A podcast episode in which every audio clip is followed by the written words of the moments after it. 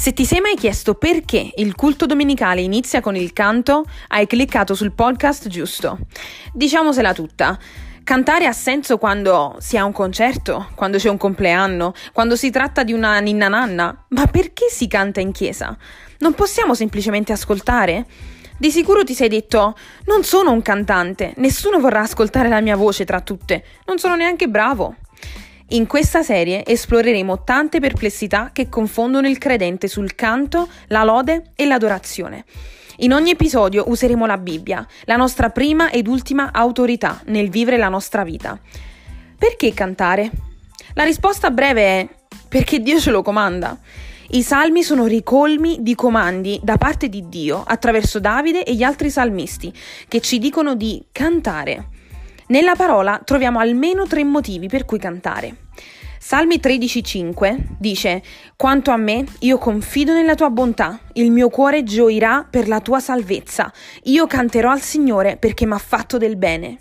Salmi 59, 16, 17 dice: Perché tu sei stato per me una fortezza, un rifugio nel giorno dell'avversità. O mia forza, a te salmeggerò, perché Dio è il mio rifugio. Prima Cronache 16:9 dice cantategli, salmeggiategli, meditate su tutte le sue meraviglie.